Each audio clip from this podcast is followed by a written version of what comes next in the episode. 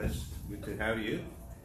And uh, we sing choruses in our first service. So this new one that we have today, if you look in the hymnals, we passed them out. And Jesus saves today. And uh, I think we play through once. Oh, you want us to? Okay. Yeah. Whatever you say. Yeah, let's let's play through one, okay?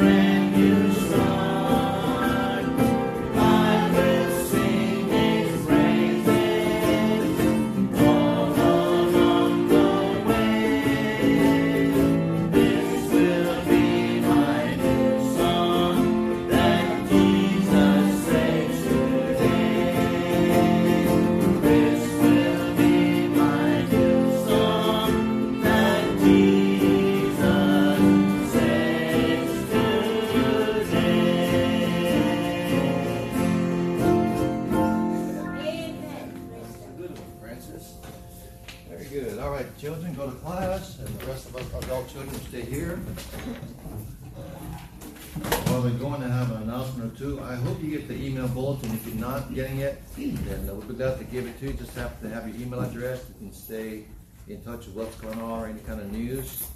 Uh, besides birthdays, anniversaries, um, important things to come up. One of the most important things to pass on to today is that because of the fires on Maui, which you're probably aware of, uh, we know some people in Lahaina, Grace Baptist Church, they were devastated. They lost everything. Some families lost everything. And uh, so we, uh, Nathan um, has a friend there in that church. They lost the house burned to the ground.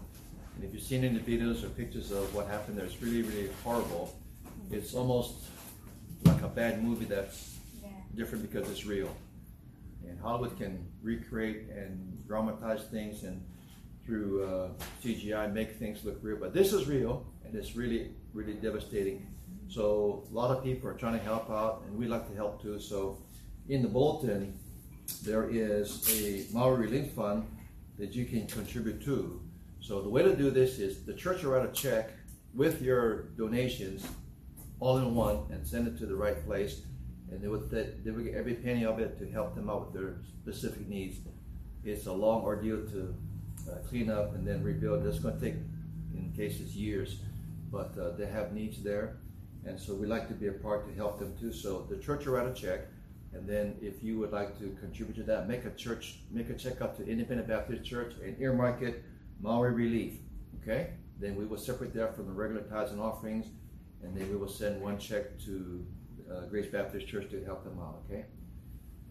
And some of the other folks know friends from Grace Baptist Church too in Lahaina, and so it's um, unbelievable is the word to see what has happened. So whether you know people or not, uh, it's probably a good thing for us to to reach out to help people.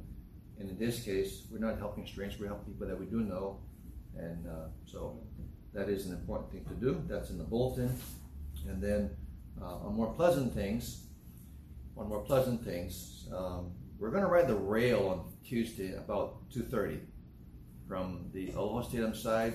I'm going to go to Kapolei and come back. It's a one-time thing. We're not, we're not committing on the rail. We're not, we have our own cars to commute in.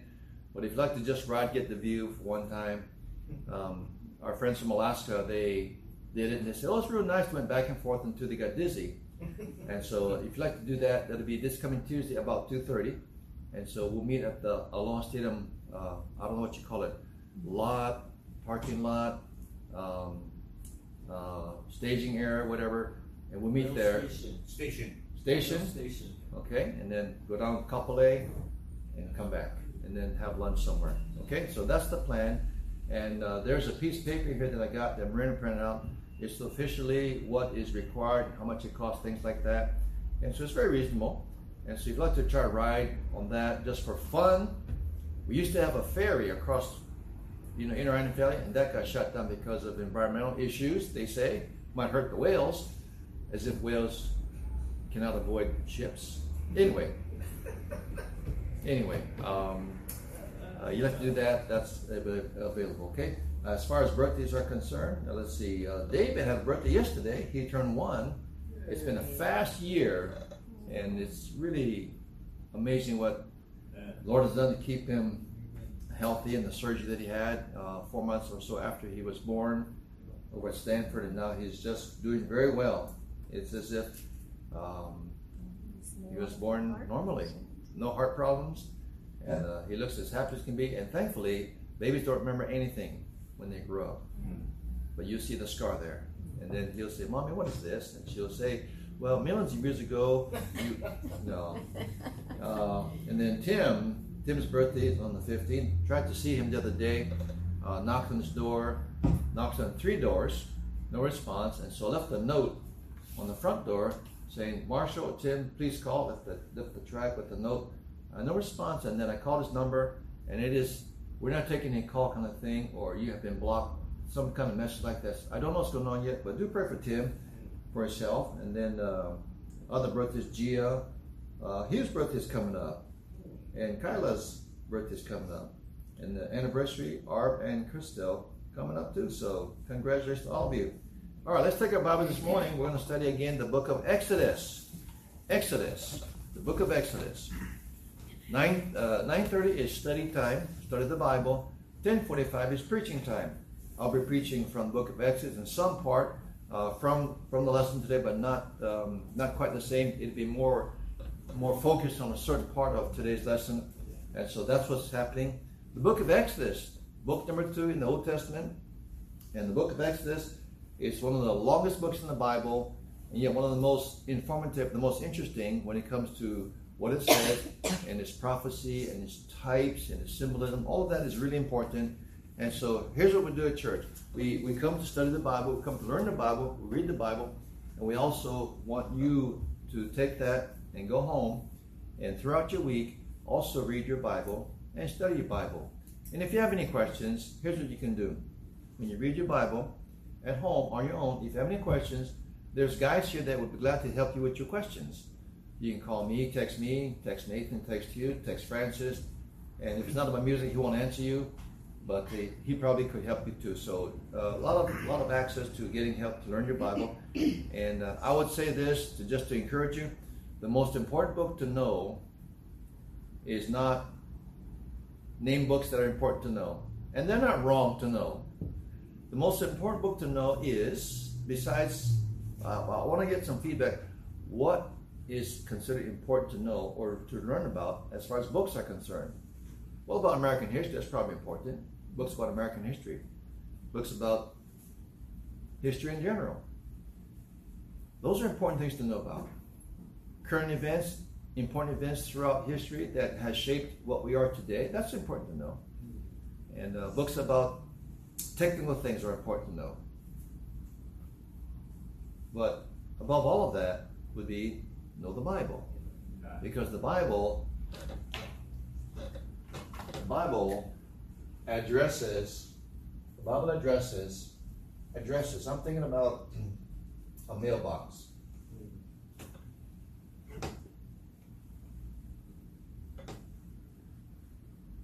The Bible addresses. Let's see, should I put a flag here? Yes. The Bible addresses, it's like mail that comes to you. The Bible addresses things about life now, life now, how to have life now that is worth living. It also addresses about life afterwards. So the Bible is the most important book to know about because it has material information about life. That life is eternal life and also life now. So on those two points, that's why the Bible is the most important book to learn about and to know. So throughout throughout the week, read and then come to church so you can get taught the Bible because there's something that will apply to you and there's something that you need to learn or to remember to help your life now to be the kind of life that is worth living. Okay? Do you know that people today live, but they're just existing? They have no fulfilled life, they have no abundant life, they're just living. Eat, sleep, breathe, work, recreation, whatever. They're, they're okay, but they're not really living a life that God intended them to have because they don't know what God said. And then, if you remember that, these two things, it might cause you to put a little more emphasis on knowing the Bible. Okay? So I hope you do that. And so right now we're studying the book of Exodus, Exodus chapter 1. Chapter 1 of Exodus. We'll try to go through this chapter, and there's 40 chapters here, so it's not possible to go through every verse of every chapter throughout the month of August or even September. I see it coming. And even the month of October, I see it coming. But I have to try to emphasize certain things that I think would be helpful for you. And so in chapter 1, we'll begin in verse number 1, verses 1 through 7. So I'll read the verses, and if you can follow along your Bible, that'd be very helpful. Exodus chapter 1, verses 1 through 7. Now here's what the Bible says. Now these are the names of the children of Israel, which came into Egypt. Every man and his household came with Jacob. Reuben, Simeon, Levi, and Judah. Issachar, Zebulun, Benjamin, Dan, Naphtali, Gad, and Asher. Verse 5. And all the souls that came out of the loins of Jacob were 70 souls, for Joseph was in Egypt already. Now, so far you learned this about the book of Exodus beginning. He mentions people, he mentions individuals, he mentions men, which would involve their families. And then he says, they are souls. Verse 5 And all the souls that came out of the loins of Jacob. Now, here's what you learned already. Not only are people important to God, individuals are. He mentions them specifically by name. And he calls these people not just people, he called them souls in verse number uh, 5. Souls. And the reason they're referred to as souls, all the souls, is because man well, let me just uh, see. Man, here's man.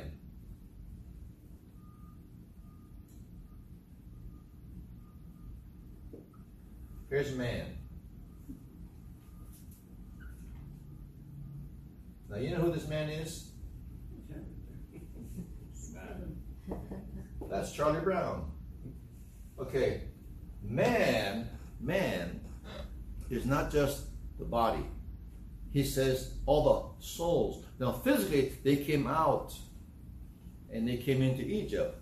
Bodies came in to Egypt. But he says all the souls. That is to remind you that a man, and of course we say we say mankind, not just men, the gender, but mankind.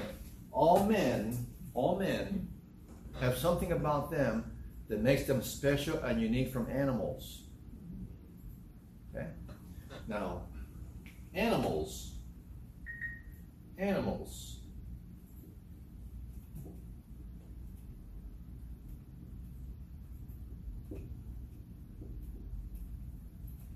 animals.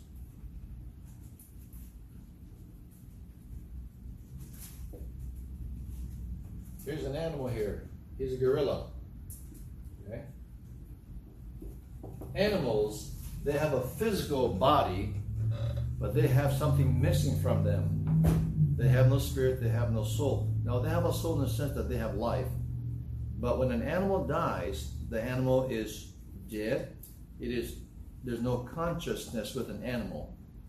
This morning in my office, my wife walked in and she said, Oh, and she saw something un- um, under my desk. It was a roach, but it wasn't moving.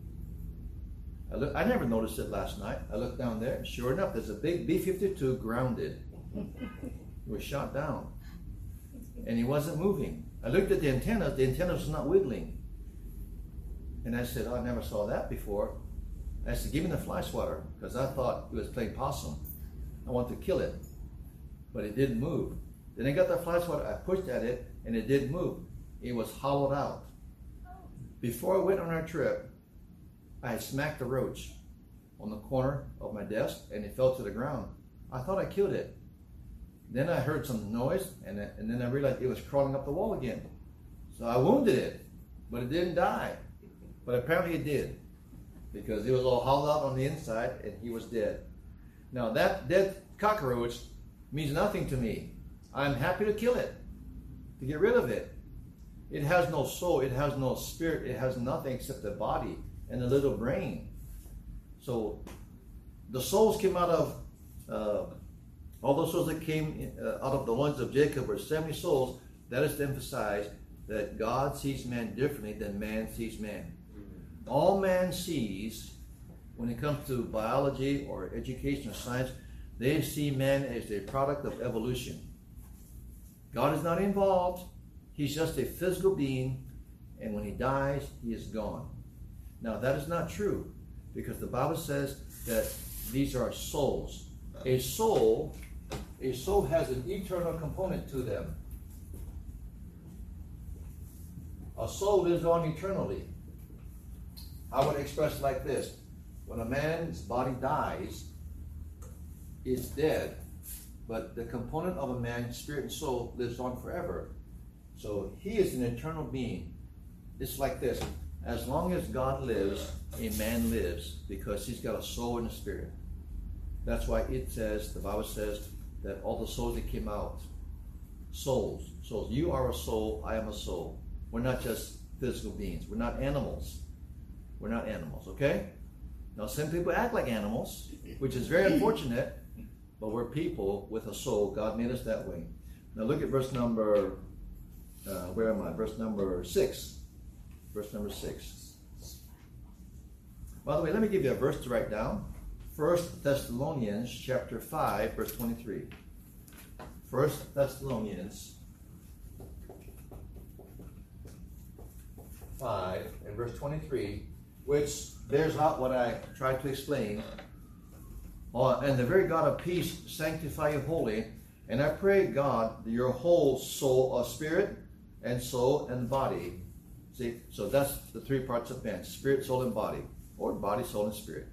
First Thessalonians 5.23. And so we live forever because we are eternal beings created by God.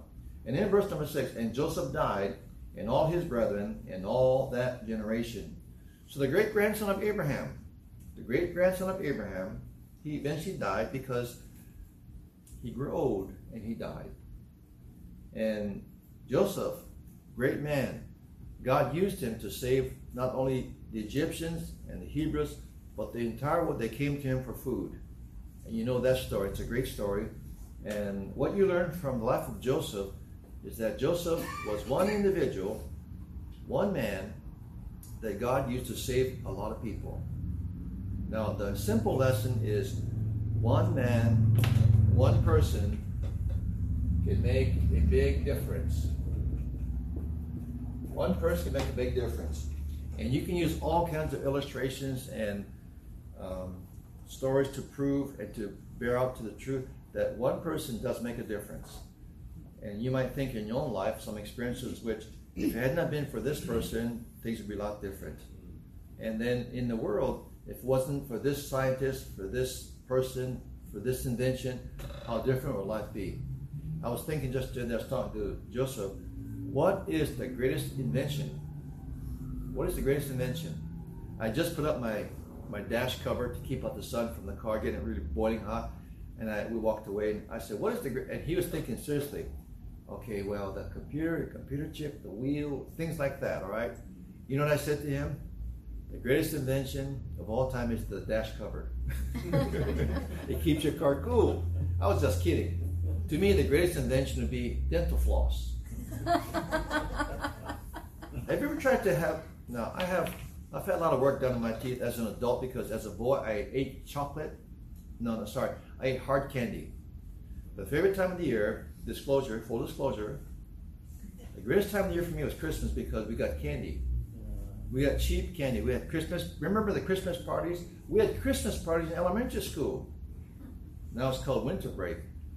Well, Christmas hard candy in the round can, and it's the long ones, the square ones, and they're all hard. Got nice red stripes, green stripes. I used to chew on those candies when I was a boy until I fell asleep. My mother would come and scold me in Chinese and say, "What are you doing eating?" I knew what she was saying, and I was just munching away, crunch, crunch, crunch. I, I, I just about destroyed all of my teeth as a boy, eating candy. My mother had a solution though. She'd get from the drugstore a little bottle with red stuff in it, I think it had alcohol in it, had tweezers and hard, round cotton balls, hard, small. She would take that, dip it, and put it on that cavity. It would feel good because of the alcohol, but it didn't solve my problem. So I had a lot of cavities growing up because of my bad habit of just eating candy and not realizing it was important to brush your teeth every every year. and so uh, there's a reason for that story. What's the reason for that story? Greatest invention is Oh, dental the greatest floss. invention is dental floss because I have gaps, and uh, at the top of my tooth it's tight, but then there's a gap, and so I have to floss. But every time I, I eat, chew meat, something like that, it gets between, and I can feel it. I put it my tongue, and the greatest invention is to have floss to get that stuff out. I tell you the truth. Some people might say it's electricity. Some people might say whatever. Okay, it's all working together, but but. Um, they all died eventually. One person makes a difference, whether it be an invention, whatever it is. The interesting thing to know today is is it possible? I'm just thinking, is it possible that even today God can use one person to do something that's really good? Is it possible? Is it possible for God to use one man, one woman to do something that'll benefit one other person or a lot of people? Is that possible? In Joseph's case, the whole world was affected by his life. What was a tragedy turned out to be a real beneficial, glorious thing in the end. And the interesting thing is this about Joseph Joseph did not even realize what God was doing to him and with him. Now, think of this his brothers envied him, sold him into uh, Egypt as a slave, got 30 bucks for that. He goes there, he goes into, he goes, um, uh, he, president gets promoted. Uh, and, and you know his story, accused of something very horrible. He was innocent, got thrown in prison by Potiphar, and then um, dreams. He interprets his dreams, and pretty soon uh, he gets out and he interprets Pharaoh's dreams and tell him what it means and so on. And he gets promoted.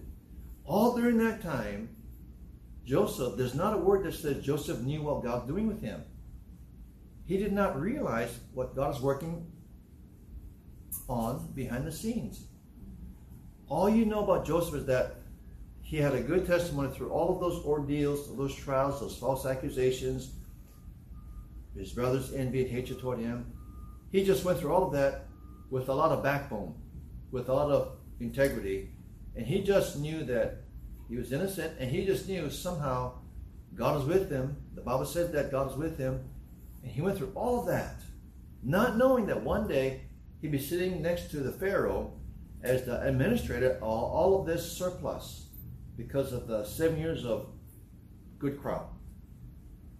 And now the world comes to him. They have to pass by his seat. He has to, yeah, he's the man. He did not know that until the very end of Genesis. In fact, turn to Genesis chapter 50.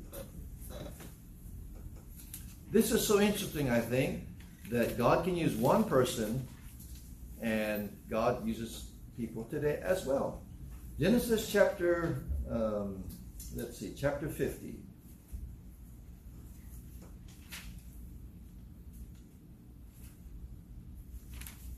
Genesis chapter 50 and verse number 20. I would like you to see that verse. He's talking to his brothers. I think the second time he says something like this to his brothers after he reveals himself because now Joseph looks like an Egyptian. He talks like an Egyptian.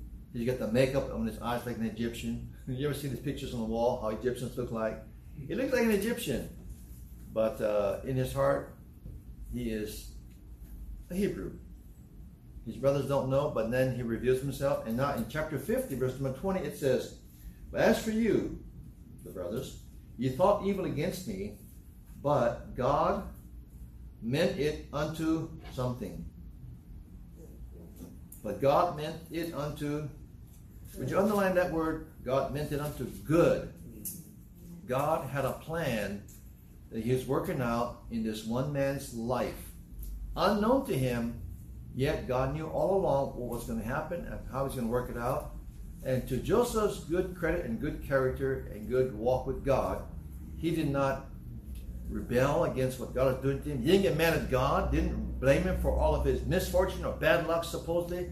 Did not ever get bitter toward God. He just went through it, believing that somehow this is going to be good.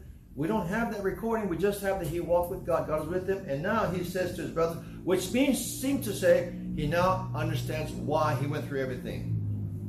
And a lot of times it's only after something has happened that's bad, then you know, okay, I see why. Don't understand everything, but I see now that some good can come out of this. And that's Joseph in this verse. You thought evil against me, but God meant it unto good, to bring to pass, as it is this day, to save much people alive. I think Joseph sitting on that throne, number two in command, the vice president, he sees all the people that are getting food. Egypt is getting richer because they have to pay for things and he's, he's occupying more territory, buying up their land if they can't pay for it. He's a shrewd businessman. Egypt is picking up all this property. And so, not only that, he sees that his own brothers and his own father, they will live because they have food now, because he's on the throne. And I don't want to say it just dawned on him, like I could have had a Toyota or V8 or something like that. It dawned on him that God used him I just want you to know that God can still use one person to do something for someone else or for other people or for perhaps many people. You just don't know. I would tell you that if you go through a hard time, a difficult time, a bad time, or a, time of questioning, of not knowing what's going on or why, uh, just remember Joseph's story and remember that God can use you perhaps in your experience. As a matter of fact, there's a New Testament verse that says, God uses your experiences and God will comfort you through your trials. You can then turn and help someone else with their trials because you've gone through that too. That's in 1 Corinthians chapter 10, I think. And so, eh, a lot of good things about bad things. But when you go through bad things, it's not fun, is it? Not fun at all. All right. Any questions so far? Okay, good. Let's go to the next thing. Look at verse number uh, 7. Jacob has uh, enjoyed the latter years of his life because now in Egypt, and uh, he has favor with the Pharaoh. They're in a good land in Goshen. They are just enjoying, quote, the good life. And it's all because of one man. But the original 12 patriarchs and their children, they die. They die off. And then in verse number 7, and the children of Israel were fruitful, increased abundantly, and multiplied and waxed exceeding mighty, and the land was filled with them. And so, uh, when they left Egypt or left to come to Egypt, 70 souls. By the time of the Exodus, over 600 men, plus wives, plus children. So, a lot of people would leave in the Exodus. All began with just a handful of people. So, they lived in Goshen, the eastern side of the Nile Delta, the the best land, fertile, Not only was the land fertile, the women were fertile. The Hebrew woman, they're able to bear children. And a lot of good things were going on at this time for the Hebrews. And so in Genesis 47 27 tells us that they multiplied greatly, just like in verse number 7. And so they grew, they had babies, the mortality rate was very low, uh, people living a long life, and so on. Everything was going on that was very good for them. And so they ate well, they had good homes, good land, they had golf courses. Um, they were free from conflict and wars, from attacks from other countries. Life expectancy was very good. Well, no wonder they increased in their population. It all goes together like that. In chapter 1, verses 8 through 11, let's keep moving in this chapter, verses 8 through 11. Go back to Exodus chapter 1, verses 8 through 11. All is well, nothing bad's going to happen. Is that life? All is well, everything goes well. Got a good job, got a pay raise, everybody likes you, earn a vacation.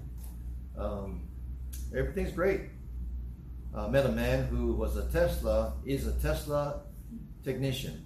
He was in Hawaii, compliments of Tesla. And so everything was paid for. His hotel, um, he could have gotten a free rental car, but he chose to ride Uber instead. And he was going from um, Kualoa rest down to North Shore to go to some beach for half an hour and then continue on to the next place to uh, Hollywood to go to a fine restaurant and then he's going back to Waikiki. Everything's paid for by Tesla. Some of the perks. I asked this man, have you met Elon Musk? He says, not yet. Because he's not way up there. And he did say, though, that when Elon Musk comes down, quote, on the floor where people are working things, if people come up to him to greet him and say, Hi, Mr. So you're so wonderful. Oh, you're so wonderful. He, if that ever happens, this guy says, Elon Musk fires them on the spot because they're wasting a minute or two. And I said, Oh, wow, didn't know that. But it says he's a great man. He's very, very busy. He cannot afford to waste a second. Got a lot of time for interviews, though, seems like. but um, anyway, this guy was, um, he got a pretty good job. And uh, people got into Tesla and it was employed by Tesla. Uh, stock was not so high, but now they're millionaires because of the nature of how things went. And so uh, the Hebrews were eating well, they're living well, everything is great. And it always going to be great. Yes? Everything's going to go great because it is great. No. What happens next? Look at verse number 8. Now there arose a new king over Egypt. A new king arose over Egypt.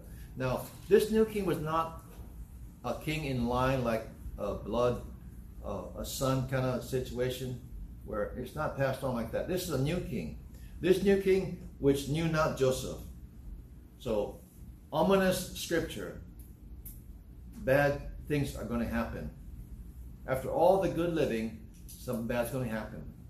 This is kind of like life. I mean, don't be pessimistic, but when things happen, uh, don't be thrown off off course and don't be um, going into a tailspin because bad things happen.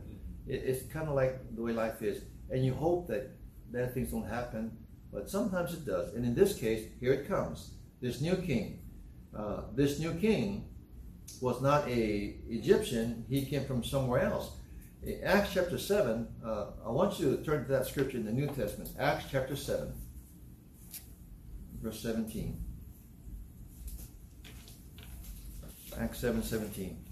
Uh, this king is debated in commentaries. Some people all say the same, and some people not sure who he is, where he's from. So I guess it's good to go to the Bible and see what the Bible says about this new king. Acts chapter 7, verse number 17.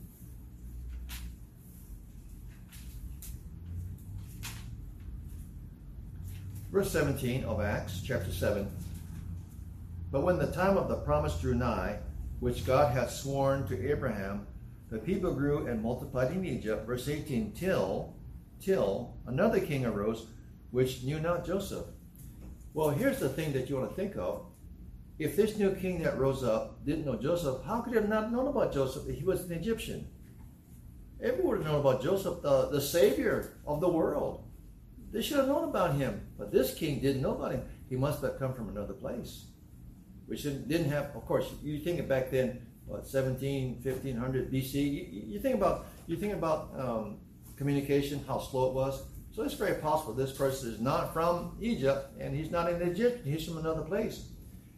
And so um, this new king knew not Joseph, should have known about him. Turn to Isaiah one more time. Isaiah chapter 52. I should say another verse.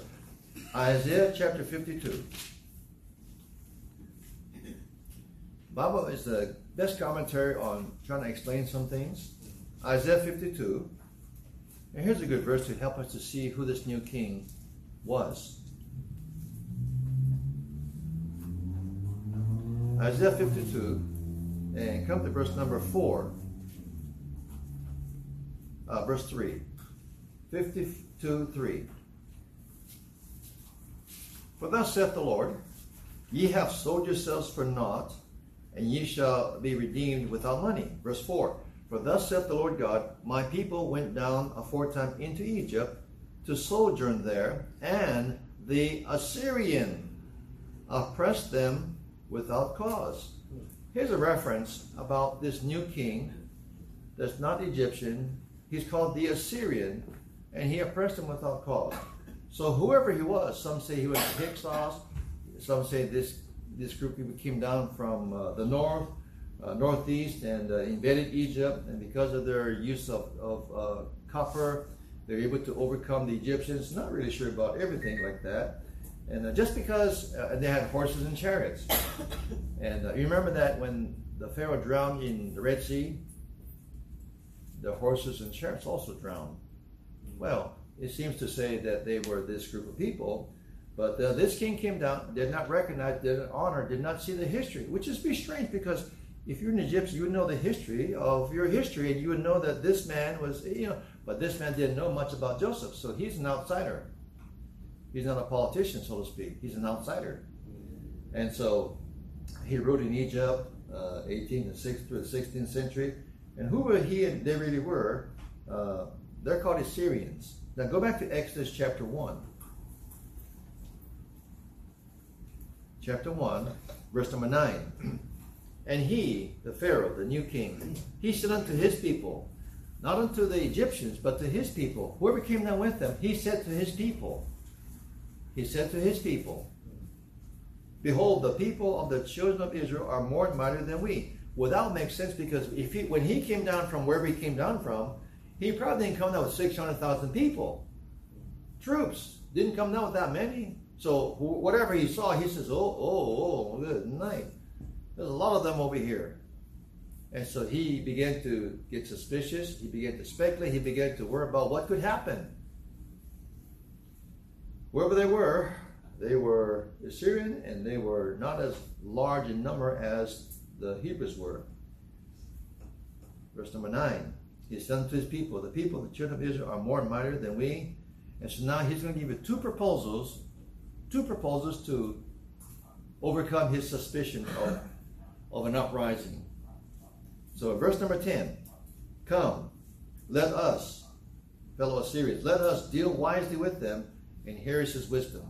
Here's how we will deal with these Hebrews so that they don't multiply even more and even even we will try to diminish their numbers.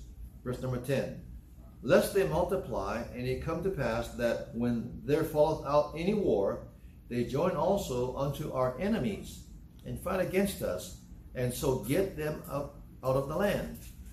Therefore, they did set over them taskmasters to afflict them with their burdens. And they built Pharaoh treasured cities, Pithom and uh, Ramesses, uh, but the more they afflicted them, the more they multiplied and grew, and they were grieved because of the children of Israel. Now that's the first step they took to prevent them from growing even more. We're going to make life hard for them, hard, hard labor, hard labor. We're going to make it really hard for them to uh, work. We're going to expect a lot out of them. The quotas will make it hard for them to fill the quotas. We're going to make life really miserable for them, and that's how they're going to deal wisely with them. Uh, now keep reading, verse number twelve. Verse 11 says, The taskmasters were appointed supervisors, foremen, to make life miserable for these servants. And then it says in verse 12, but the more they afflicted them, they multiplied and grew, and they were grieved because of the children of Israel. But look at this, verse number 13. The Hebrews were grieved, and the Egyptians made their children of Israel to serve with rigor. And they made, verse 14, they made their lives bitter with hard bondage in mortar and in brick and in all manner of service in the field. All their service wherein they made them serve was with rigor. Okay, the first attempt to control the population is to make life miserable and extra, extra hard. Now, you you and I have read stories from World War II or from the Korean War, Vietnam War, and other kind of wars. Now, war is horrible, and you realize that there's a lot of lot of abuse of humanity in wars. Now, the Pharaoh here, he's going to make life miserable. He's going to afflict them. He's going to make life bitter for them with hard bondage. He's making work twice as hard to get the same results. He's making the materials going to be cheap, all Chinese material. It's going to fall apart. He's going to redo everything. He's making life miserable for them. This is his plan. Building projects. By the way, what were the building projects that they were into? You know, the first thing people think about are pyramids. But pyramids were already built before this time. So everyone thinks that it wasn't about that. It was just building whatever it was. It doesn't say, so we're left to guess. But it probably was not pyramids. By the way, who built the pyramids? There are about 10 videos you can watch on YouTube and get 10 different viewpoints about how the pyramids were built. It's pretty amazing because the base, the square is like 13 square square um, 13 square uh, acres, something like that, square, and it come and at, at the corners, and it's just like off only about one eighth of an inch. It's something unbelievably accurate. It's like someone built it who had a top view looking down. It's pretty interesting. If you want to waste or spend a lot of time trying to figure out who did what, everybody's sure, really nobody's sure because there's so much speculation. It's interesting, however. And so uh, the people grow in Canaan, and then they get afflicted. The suspicious uh, new king, and uh, he will do everything possible to make it hard and control the. Po- this is population control, by the way. Population control. This is not a one-child policy, 1973 to 2015 kind of thing like in China, but it is like population control by making it hard. All right, um, they're afflicted. They're afflicted. Yet they still grow. Here's a good verse to think of. Would you write it down? Isaiah 54, verse number 17. When it comes to the people of God, in this case the Hebrews being afflicted, yet they continue to grow, it's saying whatever Pharaoh tried to do to stop our growth, he failed. and here is here is the verse that says, whatever the tactic was, not specifically Pharaoh, but in general, whatever is done to stop the Christian or the Christian church from progressing and from growing and from reaching out into the world, it will not work. Isaiah 54 17 says this No weapon that is formed against thee shall prosper, and every tongue that shall rise against thee in judgment thou shalt condemn. And so the verse is a principle. It tells us whenever someone tries to hurt God's people, the Christians, persecution wise, it will fail. Now, you have in the history of the church for a thousand years called the Dark Ages in Europe. And during this time, you had Christians persecuted by the state church, Rome and they persecuted, they killed, they hunted. In the book of Hebrews, chapter 11, persecution took place for Christians. They were sawn asunder, then was cut in half. They were hunted like animals. Read chapter 11 of Hebrews. And yet, God's people continue to grow. More converts into the kingdom of God because people had a faith that was real. They were serious about their faith. When hardships came, they thought, well, this is just a part of the life of a Christian in this world. They hated Jesus, they're going to hate me too. What I do wrong, nothing. I'm not a lawbreaker, but they're going to persecute me because they don't let my faith in Christ. And they kept on going, they kept on growing. So the Pharaoh failed because they kept on growing. But that's only the first step he took. There's another step that he took to eradicate, to eliminate the Hebrew population. Come back to Exodus chapter 1. The long term solution came to his mind. This is the wise way in which he would use to control the, the Hebrews. Verse number 15. And the king of Egypt spake unto the Hebrew midwives, of which the name of the one was Shiphrah, and the name of the other Puah. Sounds almost Hawaiian, Puah. Verse 16, and he said, When you do the office of a midwife to the Hebrew women, and see them upon the stools, if a son, if it be a son, then you shall do something to that son. What does the Bible say? They were to do? You can say it. Kill the boy. If it's a boy, if the deliverer of the child is a boy, and oh, by the way, how did they know it's a boy? Well, obviously you know why it's a boy. If it's a girl, you're born male or female. You're born, in fact, you are male, female even before you're delivered. But they didn't know that. They had to wait until the delivery. And if it was a boy, the order was from the government if it be a son, then ye shall kill him. But if it be a daughter, then she shall live. Now, you have here a deliberate permanent plan to reduce the Hebrew population by killing off baby boys. Therefore, they cannot grow into young men. Therefore, they cannot grow into uh, men who fall in love and marry and then have children. We're going we're to stop this right now. The wise way, verse 10, that they would deal with this so called problem was to kill. Now, let me tell you something. Isn't it interesting how the solution to a lot of problems in the world is to kill off people? Isn't that something? There's talk now, and probably it is probably um, COVID and all that stuff was a part of controlling the population. It's, it's a guess, it's a speculation by many people. Wouldn't that be just like the devil to control things by killing off people? Especially, especially the boys. By the way, go back into the New Testament. What happened when Herod at the birth of Christ? Yeah. Killed all the baby boys under two years old. Solution to a potential competitor, kill him. Well, we don't know where he is. Well, kill them all, then make sure. That is devilish. This is devilish. This new king, he is devilish. As a matter of fact, he is a picture of the devil himself. I'll talk about that next time at uh, 1045. And so the long-term solution was very evil, very wicked, killing babies. And I'll tell you this, there's another there's another way of calling this killing of babies murder. You call it something else. You have another word for it.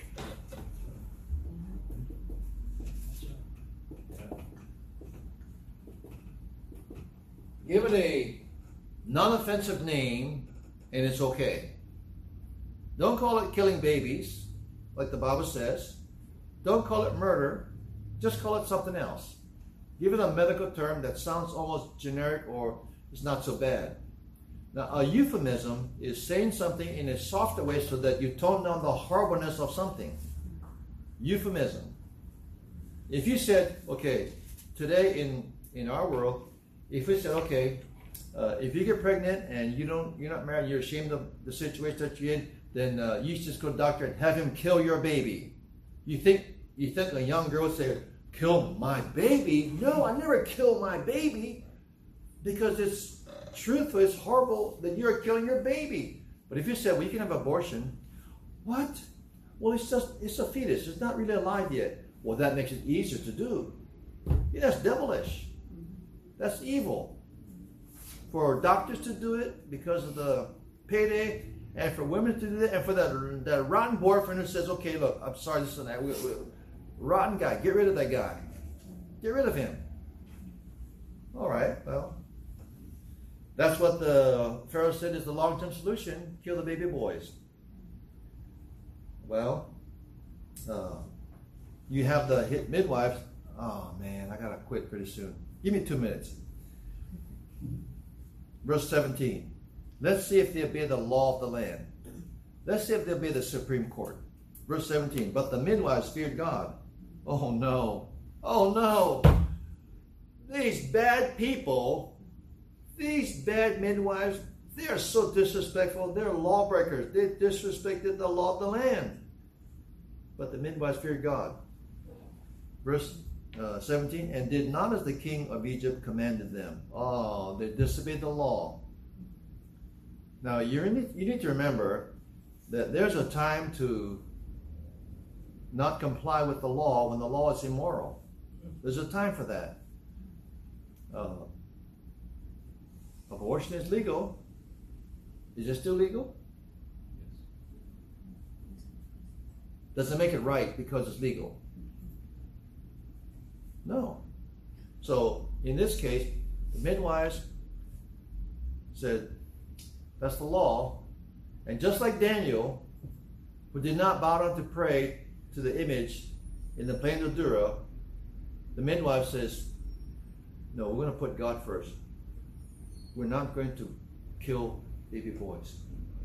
Not only that, they lied to the government. They keep reading. Verse 17 The midwives feared God, did not as the king of Egypt commanded them, but saved the men children alive. And the king of Egypt called the midwives and said unto them, Why have you done this thing and have saved the men children alive? In verse 19 And the midwives said unto Pharaoh, Because the Hebrew women were not as the Egyptian women, for they are lively and are delivered ere the midwives came in unto them. Therefore God dealt well with the midwives, and the people multiplied and waxed very mighty. So his plan was, his plan failed. Didn't work. The midwives obeyed God instead. God blessed them. God protected them. So it's kind of humorous, isn't it? But all this is pretty devilish. And uh, they feared God, verse 21. But the evil continues, verse 22. The Pharaoh charged all his people, saying, Every son that is born ye shall cast into the river, and every daughter ye shall save alive. All right, we'll stop there. But you know from these verses, this is his plan to kill off the men, children, and to prevent a future coup or a future joining with another enemy country and then leaving Egypt. He didn't want them to leave Egypt. And so um, the lesson to learn is discern when to disobey the law. Generally, obey the law. Let's say something about that before we finish up this 9.30 uh, session. When do you obey the law? When do you obey the law of the land? You are American citizens. You're subject to the laws of this land. And so when do you obey the law? Well, if you want to drive, get a driver's license. If you want to drive, you have to have insurance. If you want to drive, you have to, you know, pass the road test and all these kind of things. You cannot say, look, I'm an American citizen, I have a right to drive. You cannot drive unless you pass the laws of the land. You have to comply. Yes? You can't just be stubborn. All right, now when should you disobey the law?